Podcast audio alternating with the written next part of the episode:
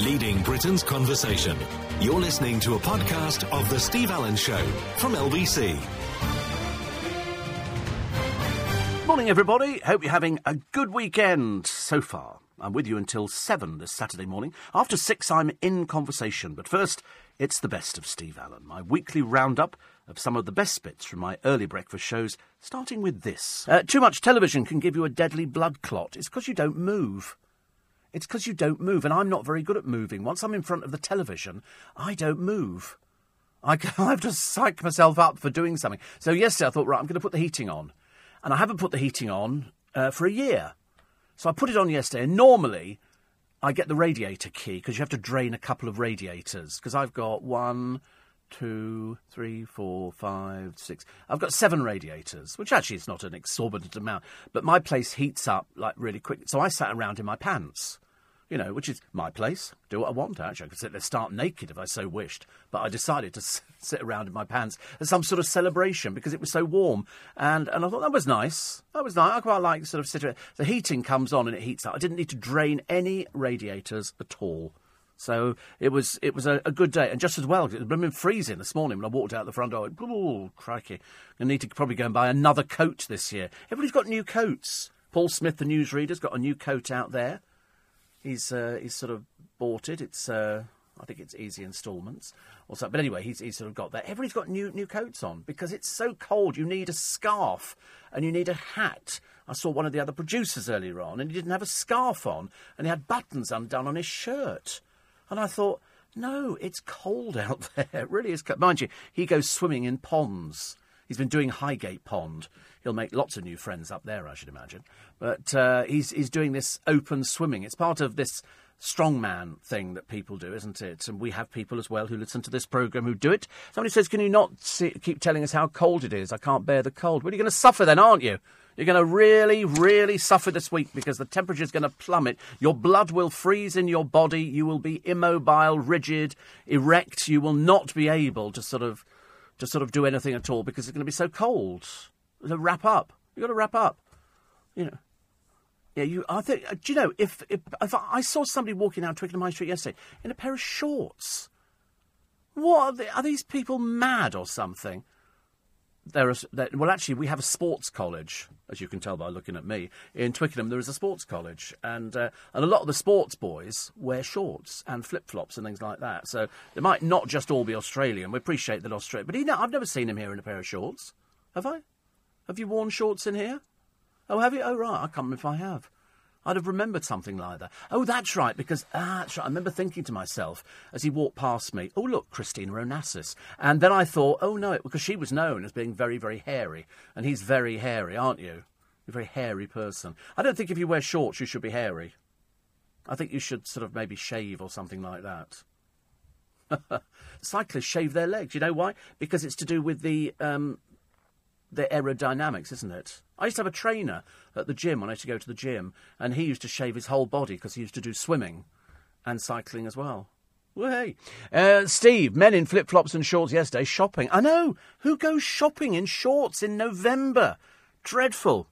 Another one here says, uh, Your bonkers sat in your pants on November. I won't be doing that until half past June, says Darren. I thought, uh, do you know, I put the heating on and my place heats up within 10 minutes seriously within 10 minutes and it was it was delicious it really was and also it motivates you to do other things but then when you lie down on the settee oh it's lovely the heat wafted over me and, and that was it then i climbed into bed and i took a hot water bottle to bed with me and a friend of mine said you took a hot water, hot water bottle to bed and i don't yeah why not it's a lovely one it wasn't the rude hot water bottle. I have got the rude hot water bottle. I can't begin to tell you the rude hot water bottle. Who bought me that? Who bought me the rude hot water bottle? Was it one of my producers? It was very rude hot water bottle. I've never seen such a rude hot water bottle. But anyway, no, this is one sent in by a listener, which they, they knitted the cover for it. And it's lovely because if you've got a knitted cover on hot, because you can't just put your feet on a hot water bottle because you take the skin off. But uh, with the uh, with with the knitted cover and the rude one, it works out quite well. But I have taken the rude cover off. Only temporarily. Uh, shorts on, but definitely, says Kevin the Milkman, no flip flops. Hate flip flops. And the obligatory white socks. Lovely weather. Uh, somebody says, I've just got my bobble hat out. It's been attacked by moths. just go and buy another one. Just go and buy another one. Steve Allen on LBC. Lovely pictures today, an intimate portrait of a 70 year marriage.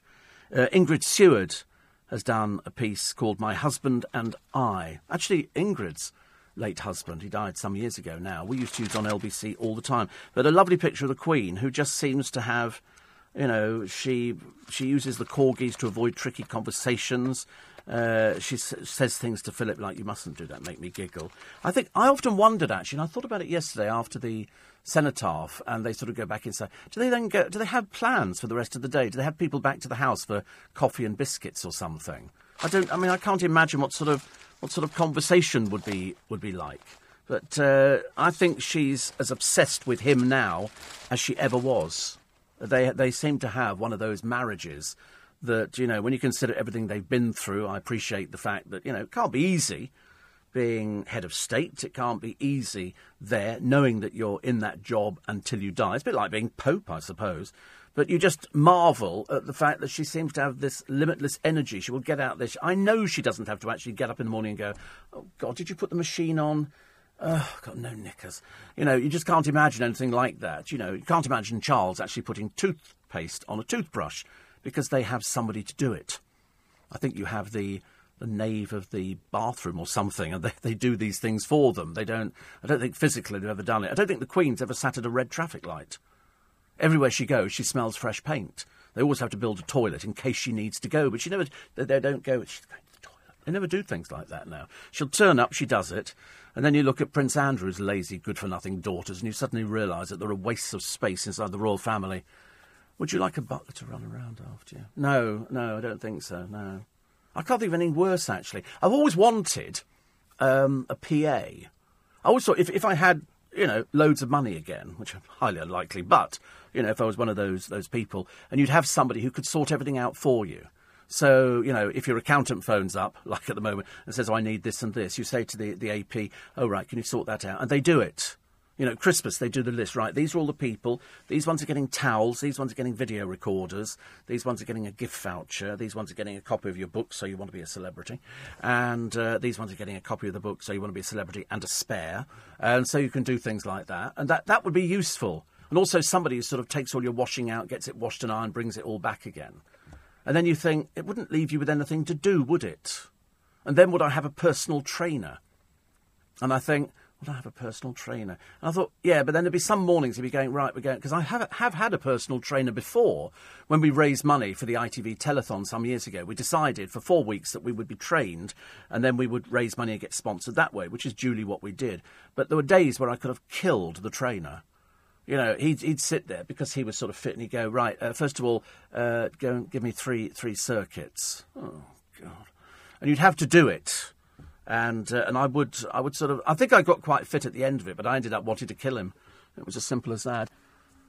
No, I wouldn't ring a bell and have a cup of coffee delivered. I've always wanted my ultimate gift for Christmas was going to be a Teasmade some years ago, and I always thought a Teasmade or a coffee maid would be the sort of thing to have. And then my auntie Ivy had one in Gidea Park, and uh, and I remember thinking, what a brilliant. But then somebody said to me, it wakes you up with a cup of tea, and I thought, no, you wake up when it starts boiling the water. You have to put up with that noise. But I always thought that was the flash, and you can still buy them. You can still buy Teasmades, and I thought that would be the ultimate thing to have, wouldn't it? But I've always wanted a staircase, a staircase that curves round. One day, one day. Steve says Thomas, it's not a PA you need, it's a wife. They carry out all those tasks you talk of for free, including making you a cup of tea in the morning. Yeah, well, I think we'll just work on the PA one, shall we? Make it so much easier. Uh, Prince Charles under fire for these anti Semitic comments, which he made in a letter to Laurens van der Post some years ago, I think back in 68, I think, where he was talking about, you know, sorting out the Jewish problem in America. Uh, just realising, of course, as I did, that Charles writes letters to certain people. I think Laurens van der Post was one of those people that he confided in. He had Mountbatten as well, and they would exchange letters backwards and forwards, and it was sort of Charles's way. It was like the other day, wasn't it, when we all sort of nearly died of shock when we discovered that David Beckham apparently sits at home with his friends and discusses politics. I couldn't quite get my head around that. The very idea that David Beckham even knows which political party he's in came as the first shock to me. And also the second one was that he had friends. You know, what sort of friends go round then? I should have a whiskey and talk politics. I mean, I just can't, I can't see it happening. Can you? No. This is LBC with Steve Allen. Philip Schofield will be doing a tribute. He's going to bring out an album, apparently. He's been offered the chance to release an album. Oh dear, I think that's taken it a bit too far, isn't it? As if we don't have enough of old Pip Schofield. I mean, he's on everything, isn't he? I don't, think there's a programme on ITV that he's not on. I'm surprised he didn't do the MTV Awards or something the other day. But uh, he'd be following in the footsteps of uh, Shane Richie, Alexander Armstrong, Nick Knowles, and Bradley Walsh. They've all had chart hits. He is tempted, he said, by the, the, uh, the offer. He says, I never say never, never. We will see. In other words, he'll be doing it. You know, you could just tell, can't you? Because he just sort of wants. Perhaps he could. I don't know what he would sing actually, but he can sing. He's been in the charts before with uh, Joseph in the Amazing Technicolor Dreamcoat. He got as far as number twenty-seven, so not exactly a resounding singer. So he had to sing. I close my eyes, drew back the curtain, woo, to see for certain what I thought I. Why is it we all know the words to Joseph in the Amazing Technicolor Dreamcoat? Bring me my coloured coat. I always wanted to do that, but there was no way I was going to take my shirt off for anybody on stage unless they gave me one of those prosthetic body things that made it look as I had a six pack. Because when Philip Schofield did it, he was a bit he was a bit flubby wubby in the body. I could look like Rodrigo Alves. So, bring me my coloured coat, my amazing colour. And I don't know whether that would work, actually. There must be a route for him somewhere. Of course, the shocking news we brought you last week uh, was that Rodrigo Alves is heterosexual. I'd have put money on it. I'd have put money on, on the fact that he wasn't. He was a trolley dolly up in the sky.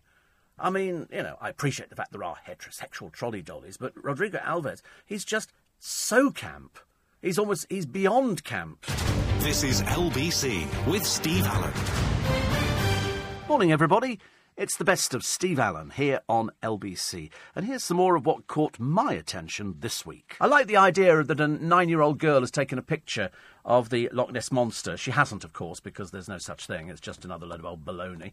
But uh, we don't want to upset little kittywinks at this time of the morning. But there is no such thing, I'm here to tell you, as the Loch Ness Monster, OK? It's a very bad picture. And as you know, every single phone now has actually got a camera in it, which is perfect quality. You know, really, you should be able to get per- but there is no such thing as a Loch Ness monster. So I don't don't want to burst her bubble, but I'm telling you now, it doesn't exist. Paul Smith, of course, he says it's real. He's mainta- he's paid by the Scottish Loch Ness Association of Monsters to promote it. And so when he hears Sassenachs going, uh, it doesn't exist, you know, he'll, he'll have to come back and say it does exist. I doubt, well, because they're both Scottish.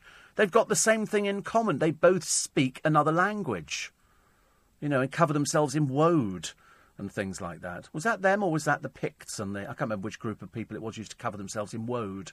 It's where you used to paint yourself blue, I think, or something.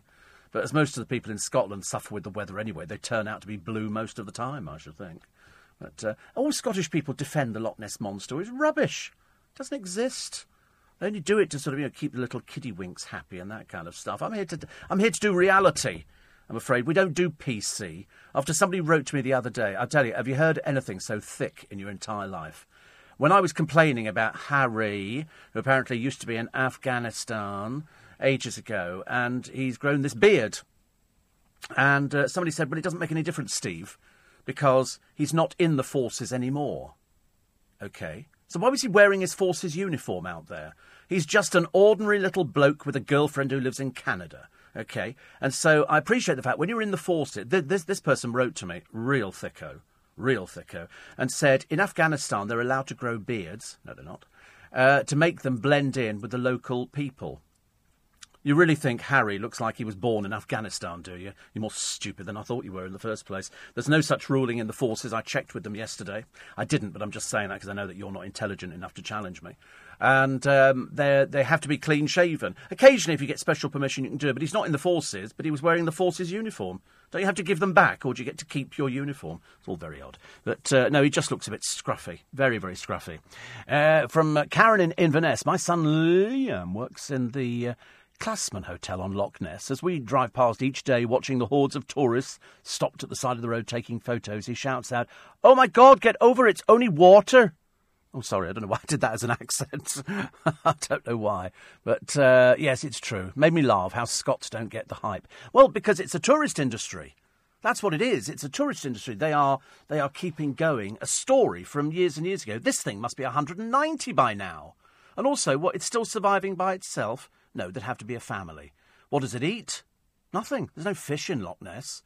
It's all, so it would have to be vegetarian. And if it's vegetarian, it has to come up to eat. Well, it doesn't. And then you believe that old wives' story that there are hidden caves down beneath the water. Well, yeah, yeah. Paul actually reckons it eats plankton. Well, when does it eat plankton? When does it breathe? It stays underwater. Even whales come up to breathe.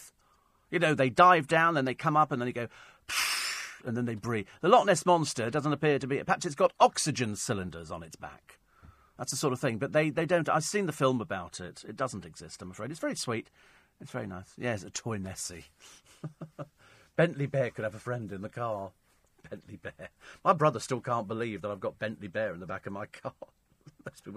I know, even the producer thinks it's slightly peculiar, but there again, he thinks Christmas trees at the beginning of November. Mine go up Monday. This coming Monday, my, my trees will be up, three of them. I've got to go and get some more lights, I think. I don't think 30,000 is enough, is it really? Steve Allen on LBC. James says the Titanic's been found already. Honestly, did you go to school? Where have they found it? Where's that from?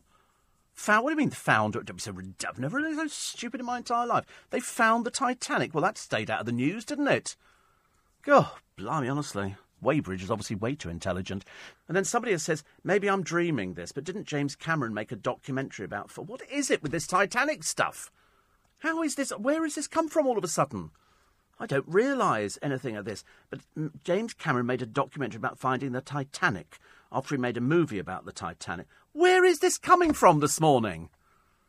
I think people must have thought I fell out of a coconut tree or something, finding the Titanic. I mean, I ask you, ladies and gentlemen.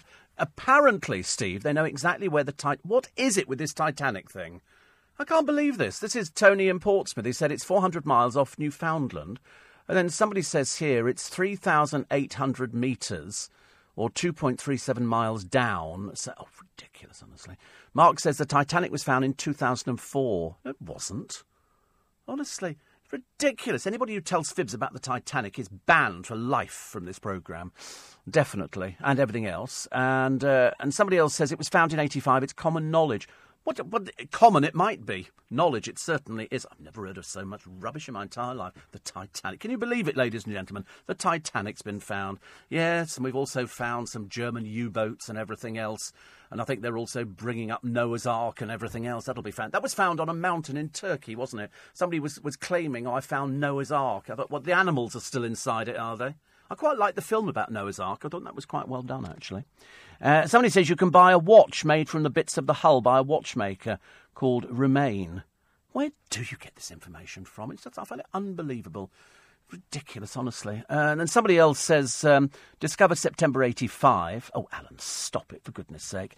Uh, and then Leon says, it's been found. Check Wiki. Oh, you don't believe Wiki, do you? Evans and Barber's got me down as over 60 on Wikipedia. You can't believe things like that. It's really. Well, we'll put it this way it's not in the papers today, let me tell you that. So if it's been found, they've kept it pretty secret, ladies and gentlemen.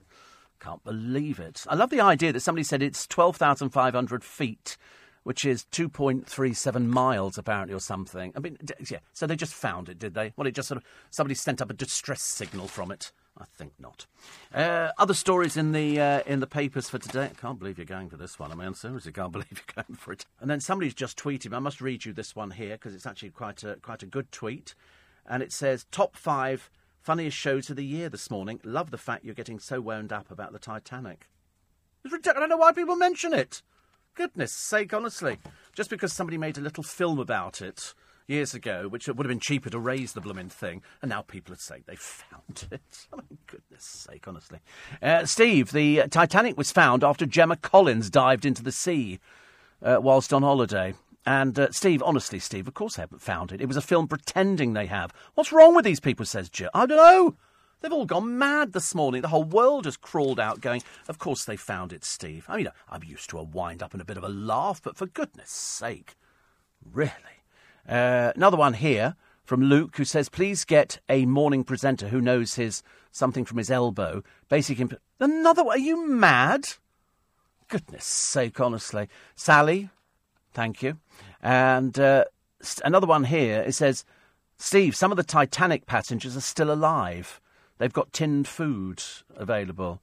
Well, that I'd probably believe, actually. There used to be a woman who used to turn up on uh, shows like, um, I can't remember what the show was, but they used to put somebody on there and say, you know, why is this woman famous? And she was a baby, apparently, on the Titanic. How she remembered, God alone knows.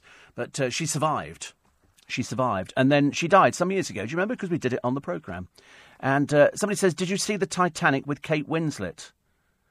No, they never called him Titanic. He was called Leonardo DiCaprio. Was, they never called him Titanic. I know he looked a bit fat, but I mean, I promise you he was all right. And remember the opening footage scene with the deep sea footage? They, fa- they found the Titanic.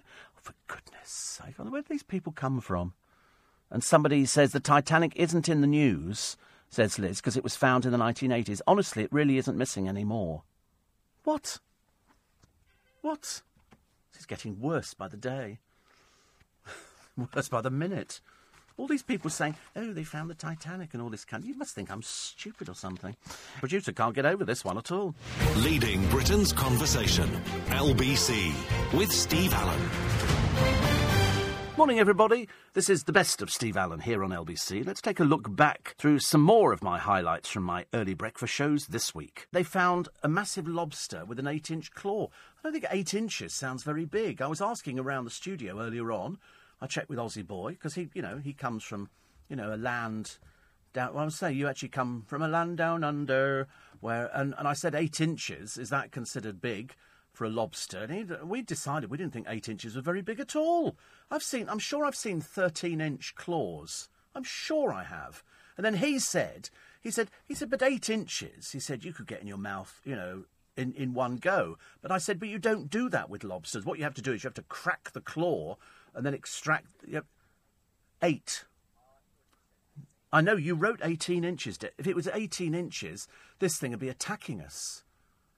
It was thinking centimetres because eight. Because I said to no, I said to you at the time. I said eight inches isn't very big, and when we mulled that over, we decided actually eight inches is not that big. You know, I mean, everybody are, are we all? Am I singing from the same hymn sheet as everybody else? Eighteen inches would be huge. I mean, that would be something to make you go, whoa, if that appeared on a plate in front of you, wouldn't it? But anyway, so, but I know, but, but you would know that because you come from Australia where they eat a lot of, of shellfish and stuff like that. So, so to see, you know, something with something that big in front of it, I suppose wouldn't be that, uh, that unusual. I love this programme sometimes. It really. Yesterday, you didn't hear yesterday. Did you hear yesterday? Oh, hilarious! Yesterday, we we did a thing. I can't remember how it came up, but at some point in the programme, we did a thing about somebody said, oh, when they found the Titanic. So I go, they found the Titanic. When? We got so many texts and emails from people saying they found it back in 85. How can you not know this? I said, don't be so ridiculous. We kept it going for an hour. People seriously believed that I didn't know that the, that the Titanic had been found. Going, but Steve, it was I, I found it. And do you know what we, we discovered? The producer, Chris, who's probably listening at the moment because he can't sleep, he went on to this thing and on, on Wikipedia, he discovered what was the most Googled thing at five to six in the morning Titanic. We'd obviously had an impact on the spike for Wikipedia, and people writing in going, "No, Steve, they definitely found it back." I'm thinking, you can't be that stupid. I talk about the Titanic all the time, but luckily we managed to find all of them yesterday morning. People going, "I can't believe you didn't know that they found the Titanic." You think, "Of course I knew. Of course I knew. I'm doing a wind up here." Unbelievable. I can't. Today, I'm doing the Ark of the Covenant. I've decided, you know, the Ark of the Covenant, Noah's Ark, anything like that, and the grave of Jesus. Because seriously, somewhere there must be a grave, mustn't there? There has to be a grave. But then I suddenly realised that Jesus, or Jesus, was the most popular name in biblical times. Everybody was. It's like today being called Chav or Kylie or something like that. It's a, it's a very common name. And so in all the cemeteries, you see the name Jesus all over the place. So yeah, I quite like that actually. I nearly bought a church once. I looked at a church. Yeah, there was one for sale. I mean, when I say I nearly bought one, it was nine million quid. Okay, so I'm, I'm only joking that I was going to buy it, but I like looking through on Knight Frank's website, and it was down in Petersham, and it was an old um, Greek Orthodox church which they converted. So you've still got the whole church. The crypt is now a swimming pool. You've got a 54 foot by 38 foot by 50 foot high sitting room, six bedrooms. It's beautiful. And outside, a huge tower which you could decorate with, with lights. And, and I looked at it and I thought, if I won nine million quid, would I buy it? And I thought, absolutely. To live in a church, to be that near to God, You know, come the day of judgment, I could be buried in my own garden. I quite fancied that idea. And then unfortunately, I didn't win the lottery that weekend, so I went into deep depression and discovered prosecco. But you know, one has to uh, one has to do these things. But I found a great thing for Christmas, which uh, which Darren would like, and I found it in a Christmassy shop made by a company who do a lot of lights. Begins with it could be it's not Noma, but it's something like that, and it's a wooden frame, little houses at the bottom, and Merry Christmas cut out of wood at the back, and you put two AA batteries in, and it all lights up. Ever so pretty, really pretty. Twenty quid really pretty. It's, it's got the right right price on it, and it's the right and it looks beautiful. It's sort of you think when you go to Scandinavian countries, they have better Christmas decorations and stuff. They really do. In Iceland, uh, probably the same as they do in Finland. They don't really sort of do so much lights, but they carve blocks of ice out with a hole in the middle, put a night light in there, and it looks amazing. Really good. You're going next Thursday? Oh, you really? Do they have Christmas shops there, the same as they've got? Really? I bet they've got nice Yule Yule. I bet they've got lovely hats as well, because when we went to Norway to cut down the Christmas tree for Trafalgar Square, we all got taken over there. There was about six of us. Taken over, flown over, lovely, tramped through the forest, freezing bloody cold. But uh, everybody wears these hat, beautifully knitted hats, like Aran Fair Isle sweater kind of things. And I thought, I must get some different hats for this year, because it's too cold to go out without them on. Oh, a seal. Oh, I'm sure about sealskin hats. What does that look like? Does that look like just wearing a condom or something? I don't know. Well, I'm just thinking of sealskin. I mean, I don't know. you sort of pull it over your head and they go. Have you seen people that do that with condoms? Have you ever seen that on the television? They do. You, you pull the condom over your head. I don't know what channel I was like. No, it's just a normal channel. They were doing it, and then they sort of, and you can blow it up, so it it's very Channel 5, isn't it? It probably was Channel 5, actually. It was ages ago, but I remember thinking, you can blow condoms up. Listen, we've got a sex show, for goodness I have to explain to people we've got a sex show where they're talking about things I've never even heard of. Never even heard of some of the things on there. I had to report it to myself. I said, Stephen, you, you can't listen to this sort of thing. Just getting me very. Are you producing it this weekend? Are you really? How do you produce a show like that? I don't know how you begin. Do, do, you sort of sit down and go, okay, what are we going to do today? Vibrators, uh, or you know, I don't, I don't know what you what you do for producing that show. I have done sex shows on LBC before. I've done emotional shows, you know, shows where people sort of talk about their sort of problems. But uh, I don't know whether I could do one in this day because it's all a bit more open now, isn't it? There's far more openness on the television, things that they, they talk about. And my my goddaughter, she works. Um, in customs at an airport in uh, in this country, and she said you wouldn't believe the things that uh, that come in. She said that you open up the, the, the case. She said, and it's men who've got the oddest things in their cases. So, little Mike producing it this weekend. That'll be exciting, won't it? like a learning curve. Well, when I say curve, I don't mean it's some sort of inability to. You know, I'm just sort of saying it's a Oh, anyway, let's leave it, shall we? Let's not worry about that. Think about other things on the programme this morning. All we've got to do is take your texts and emails. All we've got to do is uh, go through the papers. All we've got to do is have a bit of fun, because that's what it's all about. There is no point in having a programme that is too deep and meaningful, because it just, it just doesn't work. Oh, so last week was uh, your 2000 top fantasies. Oh, dear. Uh, also, how porn is affecting young minds which I think is quite good actually. Then they have the dilemmas hour. Uh, I quite like the idea. Annabelle Knight, celebrity relationship coach. So biggest sexual fantasy. Do you know what, what, what the what the poll is? Watching or being watched? Group sex? what like sort of Manfred Mann or the Beatles or something? Sex with a stranger, as always, and being dominated. Sit over there. Don't want to. Sit over the. I don't want to. Take your clothes off. No. it's all. It's all. It's all too. It's too overrated as far as I'm concerned. The very idea. I think it's a young person's game, isn't it? Really? Don't you think so? Just me again. I just don't. I'm, I sort of. I've become a little bit. A little bit sort of old-fashioned. I think really. I don't want to. I don't want to see people sitting on television discussing about their sex lives. Thank you very much indeed. I just. I just don't think it's entertainment and then talking about what your sexual fantasies would be. You know, you ask most normal. If you sit in the pub and go, "So, what's your sexual fantasy?" Most people just laugh because nobody ever asks anybody. I suppose we're all a bit repressed. I'm certainly repressed. I mean, the very idea that you could actually have a fantasy about. I don't know what the fantasy would be, actually. If it, even if I knew it, I wouldn't tell you. Do you have a fantasy, Mike? Would you? Would you? Uh, oh no, I know, but do you have a fantasy? Would you? Would it? God, I can't believe we're doing this at this time of the morning. It's very odd, isn't it? But then I think we, we've gone so far past the watershed. I don't think it makes any difference really anymore, does it? You know, you sort of get to this sort of stage, and they go, "So, what would your fantasy be?" I mean, I know what Paul Smith's fantasy would be. I know exactly. That'd be to remember to bring his wallet when we go out for lunch. That would be his fantasy. Your.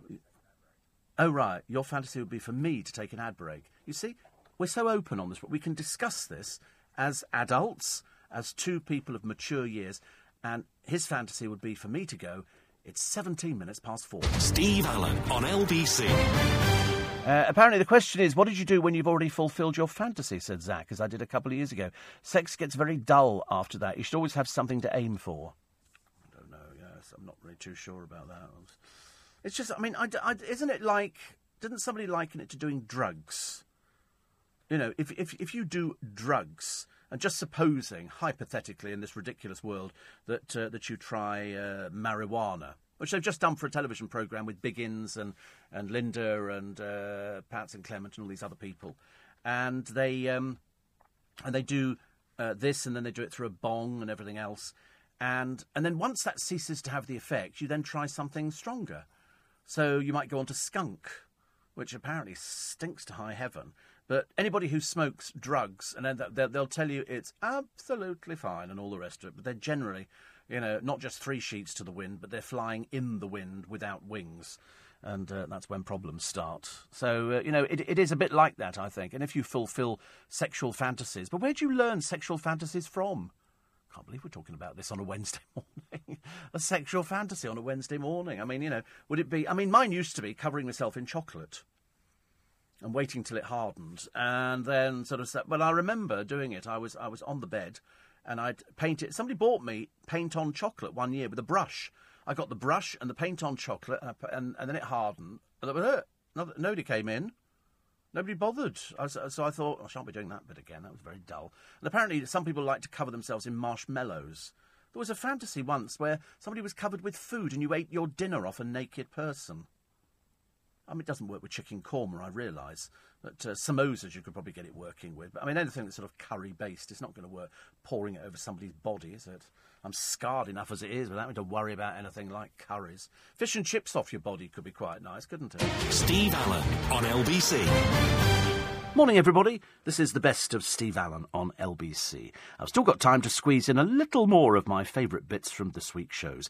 Let's start here. Uh, Jess says, uh, I'm lucky if I get a text from my younger relatives, let alone card.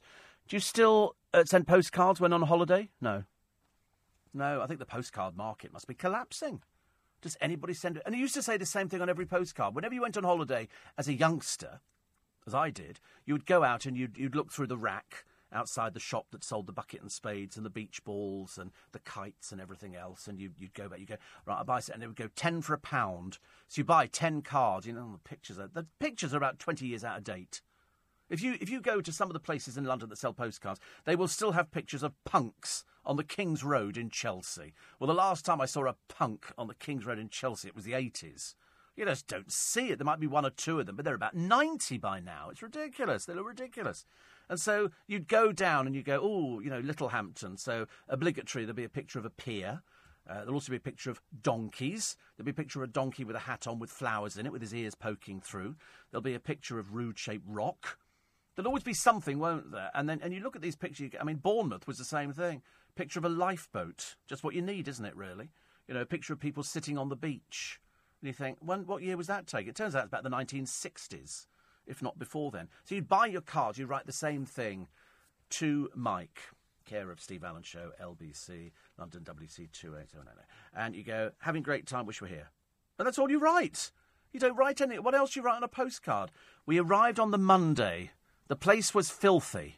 The landlady can't cook and she smokes. You know, you don't write that. You just write, wish you because I can't be bothered. Seriously, has anyone got a pen? Oh, God. Or, Felt, is that what you've got? A felt tip pen? Oh, I'll do that one then. Miss you. That's it. That's all you write on a card. Then you put a kiss on the bottom of it. Now that's seen as sort of coming on to somebody. You can't put kisses on the bottom. It's going to completely screw up my Christmas card sending this year because I'm so used to sending Christmas cards with lots of love, Steve. I do it automatically. Even if I go out somewhere and somebody says, Can you sign something? It doesn't matter whether it's a man or a woman, I sign it. Lots of love, Steve. I can't help it. That's just what I, I'm in show business. That's what we do. We kiss everybody on both cheeks if they're bending over. We always, always kiss people. That's what we do. We're in show business. It's called show. I can't describe it to anybody. If you're not, in, you know, if you're a butch trucker, I bet there's a few of you listening this morning. You know, perhaps you don't kiss people unless you're a gay butch trucker. In which case, you know, you probably do do a lot of kissing. All right, mate, have a Yorkie, you know, and all that kind of stuff. But you know, we kiss. We're in show business. Can't help it. I do it to loads of people. Nobody's ever complained so far. Uh, Steve, check out uh, We Want Plates on Twitter. Lots of examples of chips and food in barrels, little shopping trolleys. There's even one where somebody was served bacon hanging on a mini washing line from Yorkshire, says Chris. We Want Plates. And here it is, all these bizarre. Why can't you just. Oh, God. It doesn't come on plates. I went to a place, a shop. I'll tell you where it was. It was Bill's. And a friend of mine said, Oh, we've got to go to Bill's. They do a great breakfast. It was very average, I thought. Oh, my goodness me. Oh, no. And, and the breakfast came on a wooden platter. Where's the plate? Give me a plate. And they don't do that now. You get sort of, it's, it's all on, you know, decorative. What the God's name is that? An antler, served on an antler. Where is that one? This is a very shiny nose and other health problems. Rudolph the red-nosed reindeer had a very shiny nose and other health problems, so it was the kindest thing to do, really. We had him put to sleep. that was that. But it's uh, why can't people just? Oh dear me! Why can't people just put food on plates and have it normally? Also, wood it har- it harbours all sorts of germs. Don't want things like that. Or there's a little chair here with sort of bread. Oh, for God's sake, give it to a plate. Bread comes in a basket, okay? Bread comes in a basket, and then you know, oh dear, that's even worse somebody's little chihuahua, but it's not really a chihuahua, it's made out of china by the look of it. And at the back of it, it's got some sort of fajita kind of thing there. Rubbish. A slipper with, with chips in it. What's going on? I agree with Delia Smith. Food's got very poncy nowadays. They don't want. It's like little portions. I forget what they used to call it. I'm sure it was sort of some some fancy name for sort of just very expensive stuff. And you can have a tasting menu. I always think if you can have a tasting menu, have it for the desserts because you always see the desserts, and I, I have been known to buy three desserts in a place. Because sometimes I go, oh, that sounds quite nice. So I'll have three desserts, and I share them with whoever I'm with, sort of. Um, and and I, if they made miniature ones, that'd be brilliant. Little ice cream. It's like, you know, ice creams. Do you want three scoops of chocolate? No. I don't want three scoops. Can't you do little scoops? Just have a little tasting menu. Because that'd be. In fact, I could eat a scoop of chocolate ice cream now. In fact, my mouth has gone so dry. I could absolutely kill a little. I had a vanilla ice cream the other day in a in a restaurant when I was with Paul Cooper. Uh, Paul Cooper, Paul Smith, the newsreader, and I had um, I had vanilla ice cream. It was delicious.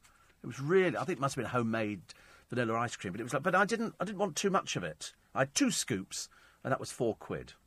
Which I thought was okay for a dessert. But uh, occasionally I see something, I go, oh, that looks nice. Jelly, I love.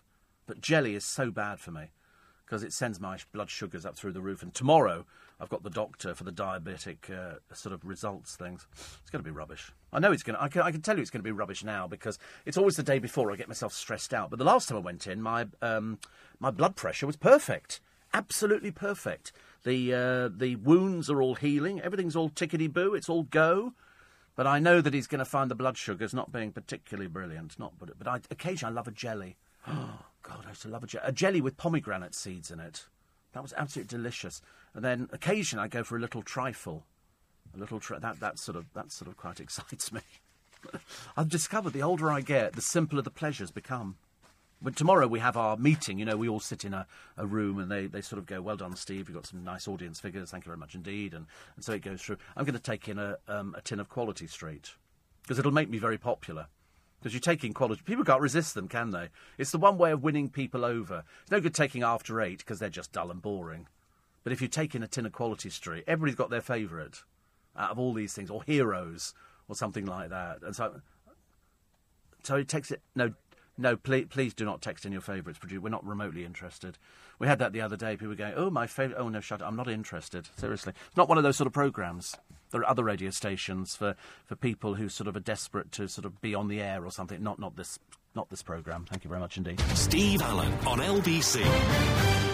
Also enjoying life on a dozen pills each day. The over 65s take at least five drugs a day. See, I think that's actually quite, uh, quite. I do 80 tablets a week.